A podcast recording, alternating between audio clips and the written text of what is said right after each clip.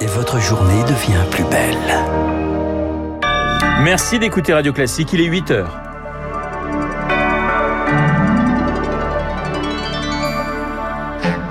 La matinale de Radio Classique avec Renaud Blanc. J-2 avant le second tour des législatives, Radio Classique euh, vous emmène en Haute-Marne où le Rassemblement national met les députés sortants en grande difficulté. La France sous un soleil de plomb, plus de 40 degrés attendus dans le sud-ouest. Euh, cet après-midi, la canicule s'intensifie et aggrave la sécheresse. Et puis, trop cher le train, certains usagers dénoncent euh, des tarifs exorbitants pour cet été. La SNCF conteste une hausse des prix.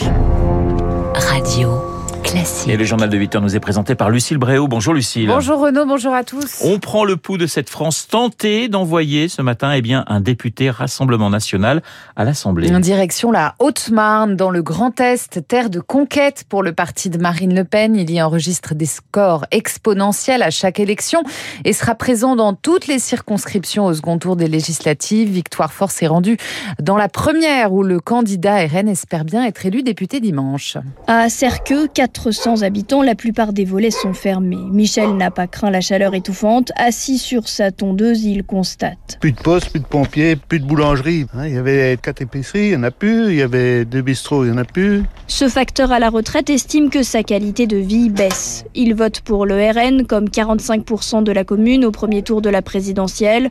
Parce qu'on a tout essayé, dit-il. On devrait leur couper la tête à tous ceux qui ont fait des promesses qui ne tiennent pas. Et là, euh, il y aurait moins de gens qui pourraient faire des promesses. Le candidat du RN, Christophe Ben, sillonne la circonscription de plus de 200 communes, tract en main. Après cinq semaines à tourner dans les villages, le sujet numéro un qui ressortait, c'était clairement la santé. L'hôpital de Langres, à 40 km d'ici, est en cours de démantèlement. Il y a deux ans, Mélanie a accouché au bord de la route. Faute de maternité sur place. On est tout de suite à 45 minutes de route, donc euh, on se sent vraiment exclu ici. La Haute-Marne est devenue une terre de conquête pour le RN. Christophe Benz l'explique par un sentiment de déclassement. Parce que tout simplement, on est sur une circonscription rurale et que c'est euh, une France qui se sent oubliée euh, par le pouvoir, hein, clairement, hein, qui se sent abandonnée.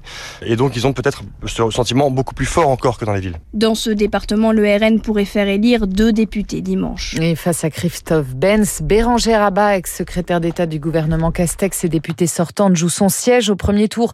Le RN a récolté 27% des voix, ensemble 21%. La campagne officielle prend fin ce soir à minuit. Un dernier regard alors ce matin sur les rapports de force. Selon notre baromètre OpinionWay et Partners pour Radio Classique, la coalition présidentielle pourrait décrocher entre 275 et 305 sièges contre 165 à 210 pour la NUP. Ah oui, cette campagne des législatives, nous en reparlerons, je vous le disais avec mon invité juste après ce journal, le politologue euh, Pascal Perrineau. Lucille à la une également, une chaleur suffocante. On le disait, 12 départements sont en vigilance rouge canicule à partir de 14h, 25 en orange. On va frôler les 42 degrés par endroit d'ici demain dans le sud-ouest. Une canicule qui va à coup sûr aggraver la sécheresse, Baptiste Gabory. Les nappes phréatiques hein, sont dans beaucoup de régions à des niveaux déjà très bas. Cette canicule, c'est donc un stress de plus pour les plantes, notamment pour le blé, en pleine période de remplissage des grains. François Tardieu, directeur de recherche à l'INRAE. Les plantes, elles ont besoin d'eau pour photosynthétiser et pas de chance pour le blé. C'est un moment où il y a déjà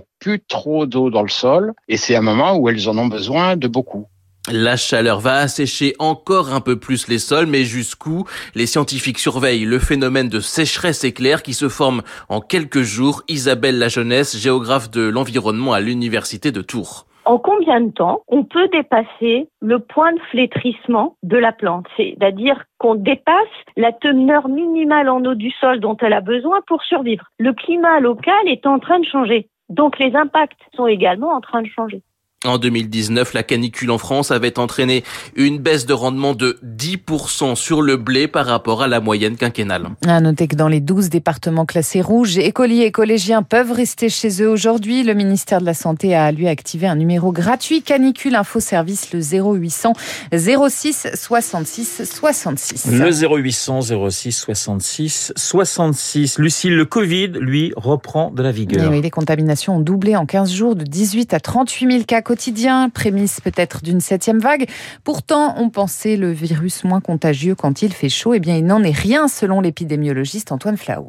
Il y a une sorte d'injonction paradoxale. Aujourd'hui, entendre des messages qui disent attention, la canicule arrive, calfeutrez-vous chez vous et à la fois lutter contre le Covid, aérer. Il s'agit plutôt d'utiliser des purificateurs d'air qui permettraient de gérer la mauvaise qualité microbiologique de l'air intérieur. C'est vrai que dans les EHPAD, ça va être un vrai problème. La priorité des priorités, c'est de remettre le masque chez les visiteurs, chez les personnels, parce qu'il faut protéger les personnes âgées. C'est elles qui ont payé le plus lourd tribut à ce variant BA5 euh, au Portugal ces dernières semaines. Propos recueillis par Rémi Pfister. L'Ukraine suspendue au verdict de Bruxelles sur sa candidature à l'Union européenne. La Commission rend son avis aujourd'hui sur le statut de candidat de Kiev. Hier, Paris, Berlin et Rome ont plaidé pour un feu vert immédiat. La France qui continue d'armer l'Ukraine. Paris va livrer 6 canons César de plus à Kiev, 18.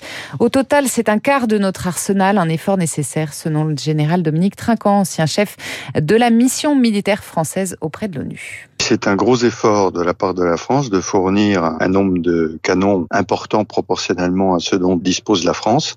Aujourd'hui, les canons César qui ont déjà été utilisés en Irak et au Mali sont probablement moins utilisés. Ceci étant, les Russes ne vont pas être sur la frontière de l'OTAN immédiatement. Pour fabriquer des Césars, il faut entre 10 à 18 mois. Donc on aura le temps avant qu'une menace ne puisse venir sur la frontière de l'OTAN dans laquelle la France serait impliquée directement. Propos recueillis par Marc Tédé. À noter qu'Emmanuel Macron propose également désormais de faire transiter les céréales bloquées en Ukraine par la Roumanie pour contourner le blocus russe. Et ce déplacement d'Emmanuel Macron en Ukraine, on en reparlera juste après ce journal avec euh, Guillaume Tabar et son édito euh, politique. Lucille, les grandes vacances approchent et la polémique enfle sur les tarifs des billets de train. La SNCF prévoit un été exceptionnel sur le pont du 14 juillet, par exemple. Un TGV sur deux est déjà complet pour les retours du 17. Pourtant, de plus en plus d'usagers dénoncent des prix exorbitants, Émilie Vallès. Il nous arrive de renoncer à des déplacements à cause du prix des billets, s'agace Jérôme, père de deux enfants.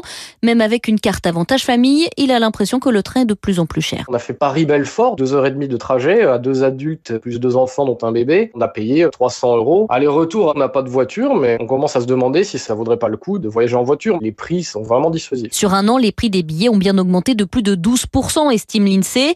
Des chiffres contestés par la SNCF. Pour elle, non seulement les tarifs n'ont pas augmenté, mais ils ont baissé de 7% par rapport à 2019.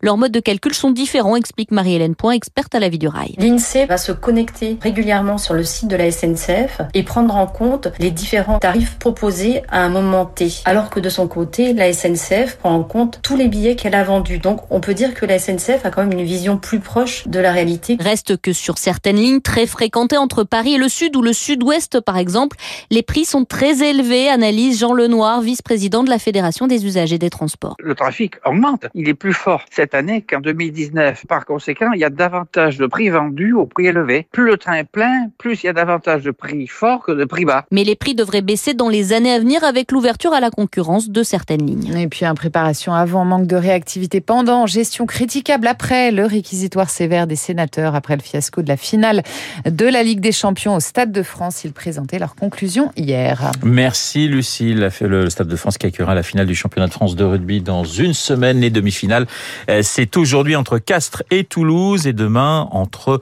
Bordeaux et Montpellier. On vous retrouve à 9h pour un prochain point euh, d'actualité. Il est 8h09 dans un instant. Pascal Perrino pour évidemment évoquer ce second tour des législatives et l'édito politique de Guillaume Tabar qui revient sur le déplacement d'Emmanuel Macron en